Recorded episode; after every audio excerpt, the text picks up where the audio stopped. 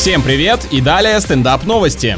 Полиция в Китае просит купить собак, которые не хотят быть злыми. Это просто те, которые не верят, что прям все псы попадают в рай, и поэтому все равно стараются вести себя хорошо. Планируется организовать специальный аукцион по продаже 54 животных, которые оказались непригодными для службы. Кто-то физически слаб, кто-то психологически, а кто-то просто отказывается кусаться, а у кого-то из мохнатых, наверное, еще и папа генерал.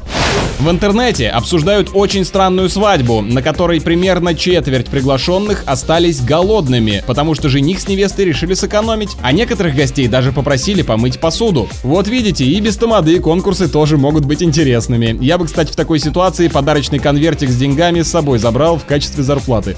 На этом пока все. С вами был Андрей Фролов. Еще больше новостей на energyfm.ru.